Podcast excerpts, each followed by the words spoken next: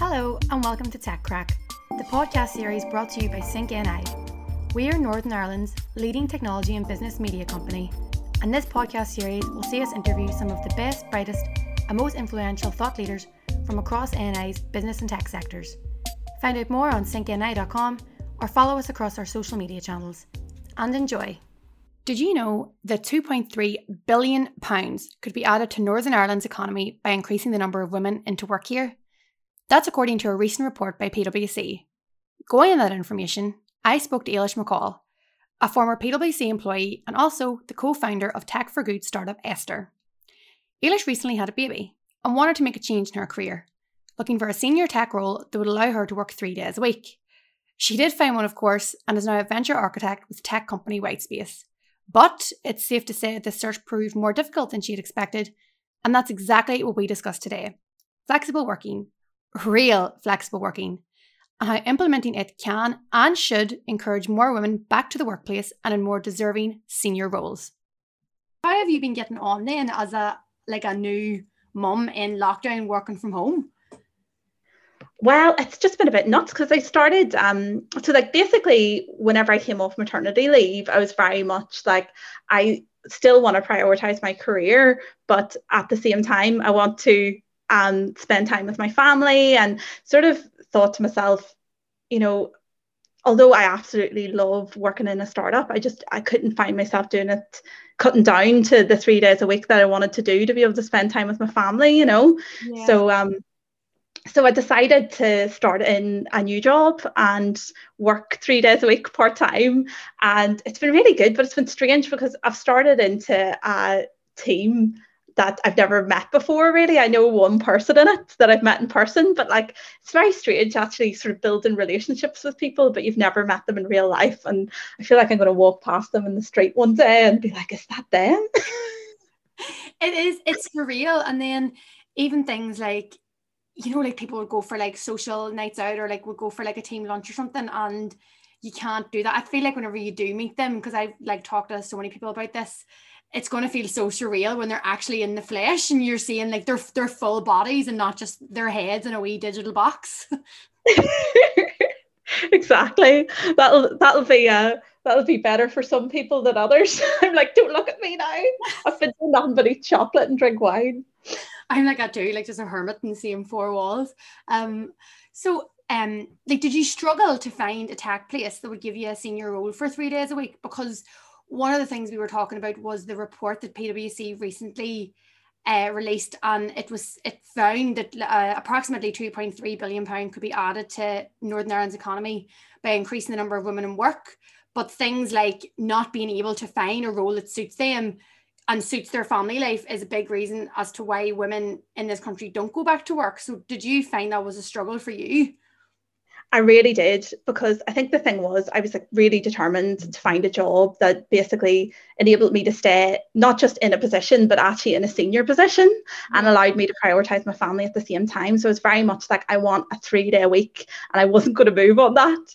And I spoke to a number of companies and they're all sort of um, at these sort of careers fairs and they've got the stalls up and they're advertising flexible working. But then whenever i actually reached out to those companies it was very much like oh it's not for this type of role or that's a bit of a senior position to do part-time. And i think i find this really frustrated frustrating because i didn't realize how much of a problem it was until i started actually looking for a flexible job. And i think the thing is that you know why not yeah there, there was this sort of thing that people were saying like oh well do you know how are you going to be there for the customers and your team if you're only going to be there three days a week and i just think that's a really outdated way of thinking about leadership uh, you know, you don't need to be there for every single decision. You need to be able to trust your staff to act like grown-ups when you're not around. Um, you know it's and that type of leadership is very much for whenever people were doing unskilled work. Um, but really it's actually quite detrimental to the type of work that we're doing to kind of move the economy along now as you're saying. And it very much stunts creativity. It demotivates really talented people. And like actually working part-time I've been able to really like I actually feel like I've been more of a leader working part-time than I was when I was working five days a week because I've been able to prioritize the things that really make the most impact like delegate more focusing on more like how do I be that guiding force for the team? And you know actually how do I put effective boundaries in place and sort of rethink the way that I work in a better way? So everybody really benefits from this. And you know it's you know I, I just don't like the idea of um, focusing on you know bums on seats. You know, let's think about the value that people are bringing to the table and not how long they're sort of sitting at a desk doing stuff.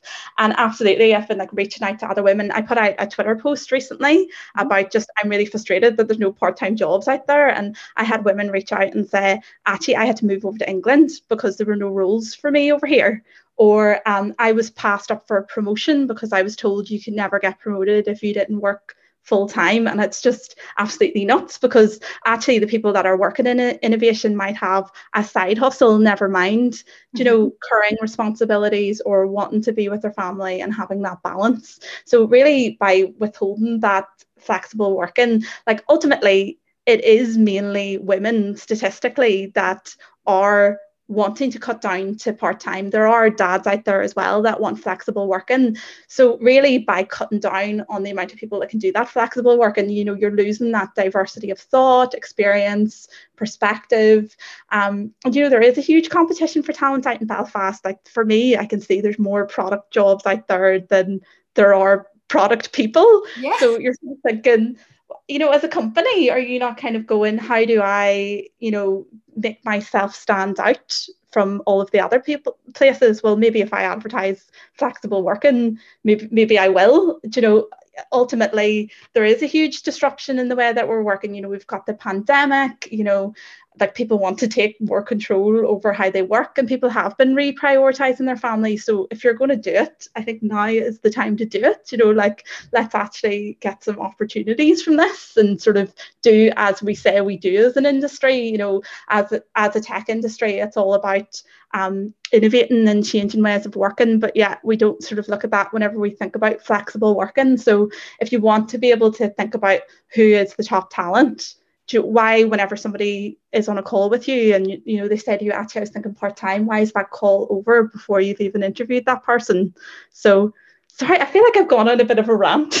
No like I 100% know where you're coming from. I'm really shocked at the fact that women were actually reaching out to you to say that they had to go to England because I know um, and I'm sure you know yourself there's such a big push here at the minute for skills like the skills agenda and and bringing people in and um you know reskilling them and upskilling them in in digital skills needed for the tech industry. And i know um like the economy minister diane dodds has said that like reskilling these people and upskilling people that are already in these companies is going to be vital to pushing uh, northern ireland's economy forward post covid so the fact that like you say you know there's more product jobs out there than there are people to fill them and you're cutting out like you know essentially you're cutting out i know statistically it is it is women like you said that are sort of more impacted. Um it tends to be the mums at home and like that that's half the population. So you're cutting those people out. It's it's a bit mad. And the way you said to um you know the interviews over before it even began is that is that literally uh you know obviously i don't expect you to name the companies but is that what happened in many of the cases with you? It was just you know that's it done. Um you you just can't come on there's there's no point and how did you deal with that like did you say anything to them i think that I think at the time you're that sort of desperate to find something that suited you. It's kind of easier when you're in a place of privilege where you have somewhere secure to start to question that.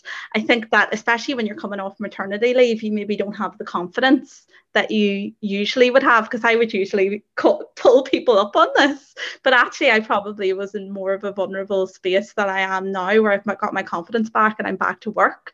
But you know, I would get a phone. I'll give you an example of one phone call like, "Wow, you know, we read your CV. Why is it that you're looking for a new job? Like, we're super excited to have gotten the CV through." And I was like, "Okay, well, I just just because I've had a number of calls that have kind of ended here, I just want to not waste either of our times and just to let you know that it's a three day a week job that I'm looking for.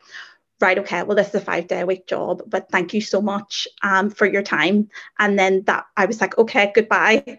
And that was the end of the phone call. And I was like, such a promising start. But, you know, at that point, I was kind of expecting that, you know, or I had people that had reached out for me to different people who had said, Joe, I'm looking for a product person. Do you know anyone that's good? And they've sort of said, yes, like I know that Eilish is looking for a job. And they're going, oh, well, actually, this is quite a senior position. So she's looking part time. Sorry, you know, it's not that like that you know we can't we don't do part-time. And then you're kind of thinking about in companies you know a lot of the times you're actually working on multiple projects. I, I don't understand why you know you can't come in in a product position and kind of work on something three days a week and just not work on multiple products or work on less products or like for me it's actually the perfect type of position to take up a position of leadership and kind of but without you know without lending itself to micromanagement i think if you step away from that kind of mindset it's actually perfect to have a leadership um, position that's three days a week and there's actually quite a lot of four day a week jobs going which is great but at the same time what happens whenever I asked around, I've been asking people, so you work four days a week, how does that work out? And from what they've said is, well, actually, I work five days a week, I just get paid for four. And that's why I really wanted to have that three days a week to sort of say, no, I'm not working five days a week for four days pay. I'm here three days a week. And you know, I'm going I'm going to be very strict about my boundaries about that as well. Yeah, hundred percent. And even the way you're saying there too, I think you'd be quite an inspiring person for women who are like find themselves in your position as well. But like you say like you were coming back from maternity leave and you just wanted a new job and you felt quite vulnerable. And um like you say like you're nearly getting desperate to find to find that job. And some people would you know take that four day a week job thinking that they've like really hit the the gold mine here and then realizing that actually it's a double-edged sword because like you say they end up working five days. Um I found as well that people end up working even when they are in five day jobs, they end up working huge hours of overtime. Like there's a real sort of like not stigma or like stereotype, but people think that you have to be putting in overtime and doing this grind because if you're only working your nine to five, you're you're doing less well than someone who's working, you know, nine to seven that night, three or four days a mm-hmm. week. And I don't know, that's definitely like you say, it's so outdated. Is that something you think is gonna do you think the lockdown and the pandemic has made companies realize that that is such an outdated way of thinking?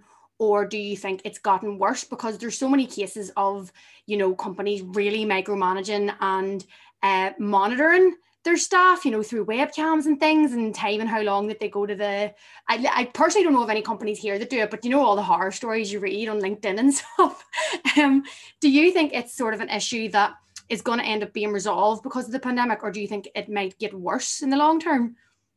I think a lot of it depends on the personality type of your boss. So there's some people that if they don't have eyes on you, they just go into overdrive and the paranoia just sends them wild, you know, and they're sort of going, Are you at your desk? And Joe, are you sort of creating that value? But really it should be like, well, what is actually being delivered here and is it valuable? Like something that I do that I, I know that I was actually chatting to somebody quite recently about the fact that they felt that oh the, all these books are giving me ways to prioritize my time and to spend less time doing the things that aren't important but actually they're very aspirational but it's not the real world.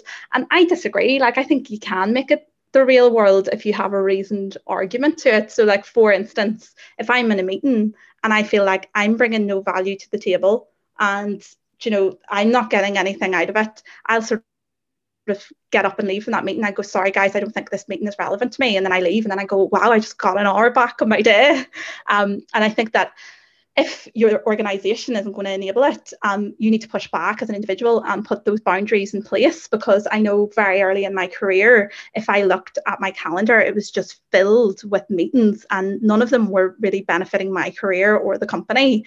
And it's just about kind of going, okay, I can see that I'm in this meeting. Why is that? Or I've been asked to do this. Why me over somebody else? Um, and I, I just know as somebody that is, you know, that that was sort of quite young at that point, um, you're kind of are left open to doing that. So I think that if you're respectful whenever you push back, you can win back quite a lot of time, but still create the same amount of value and actually more because you're creating that headspace to think creatively about things about well why are we actually doing it this way instead of and instead of continuing to try to drive to do the same sort of manual processes that you were doing before for instance like you said as well, because you're working three days a week, you nearly feel like you're getting more done. I've, I've read, um, you know, so many different research articles saying that if you know people don't actually get all their work done in eight hours a day like if it was a five hour work day and things like that people tend to get more work done in short bursts um whereas you know so many meetings like you said loads of meetings that probably could have been emails realistically they could have been shortened down and i think as well the pandemic has shown that too because you know i know there's lots of zoom meetings and zoom exhaustion is like a really big deal i was reading that some companies are bringing in no zoom fridays because it's psychologically more draining to constantly be on a screen to someone than to be talking to them in real life. Um, do you sort of agree with that? Do you think if we all end up going back to the office eventually, that there will be less meetings and things like that? And it's just about set, setting personal boundaries, like you say, within the workplace to just say, well, no, I don't think that this is um, constructive to the company's productivity. Absolutely. And I suppose I am saying that you know, thinking that people are going to be mindful whenever you do push back and be understanding. So I suppose it is up to leadership as well to kind of understand and listen whenever you do push back on those things. I think as well, whenever we go back, we're just not going to be used to seeing people. Like I'm sure that it's going to be a bit overwhelming. I feel a bit overwhelmed whenever I go into Tesco. See Never mind going into the office and then everybody can sort of you know see that you're available and sort of come and have a conversation with you which you know might be something that you didn't find overwhelming before and you do now you know so we might actually need a phased approach to to sort of coming back as well but yeah I the zoom meetings can definitely be really overwhelming and i think that whenever you're sort of alone in the house and you don't have those kind of working sessions that to work through issues with people it can be quite isolating. So it, it's just really important to still continue to check in in your team and sort of have a community around you and as as leaders sort of helping to um, inspire that sort of feeling of of team even though that you're not all sitting next to each other yeah exactly are you with is it whitespace the company you're with now Yes, yes, it's Whitespace. Yeah, and how then did you come to end up working for them? Do you know, did they offer the three day role, or did you sort of reach out to them and say, you know, I can do three days. Is that okay? Because like it's it's so brilliant. You're sort of like um like the proofs in the pudding that if you just keep trying and persevering and don't just settle for second best, like you know, you'll eventually get to where you want to be. Yeah, it actually was. Um, Rachel Golly, um, I used to work with her in PwC, and she had sort of reached out, like, we're advertising for a post here, like, you know, if for the right person, we would be willing to look at a three day a week um, role, which she knew that I was looking for. So that was great. And then whenever I interviewed for that, I was like, well, you know, this could really work out like as the perfect role for me. And not only that, like I feel like I didn't really have to compromise at the end because it was the type of stuff that really interest interested me. So I was really lucky, although I think that I would have ended up going into a role that maybe didn't interest me as much and I maybe wouldn't have been as motivated or wouldn't have actually had brought the value that I felt like I could have to a role um, if they had have offered me a three day a week. And I just sort of think, well, why did it need to be that way? But at the same time, it worked out well in the end, you know?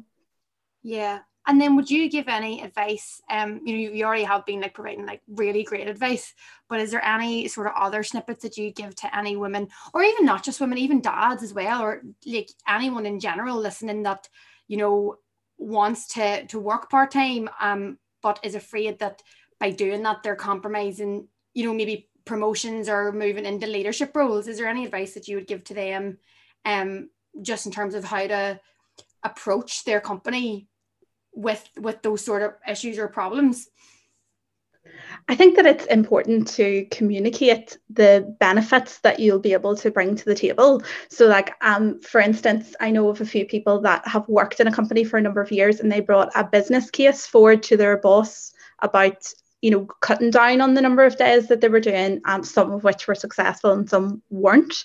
You know, so the hope is that they would be reasonable about that and sort of going, right, okay, if I was going to work this amount of days, I've actually thought through exactly how I'm going to get X amount of work done, what my boundaries are going to be, how it's going to work, like what value I'm still going to be able to bring because of the way that I've changed it, so that you're kind of saying, I've done the work here and this is what it looks like. And also, this is why you as a workplace should be considering part time working because uh, ultimately otherwise people are going to you know vote with their feet.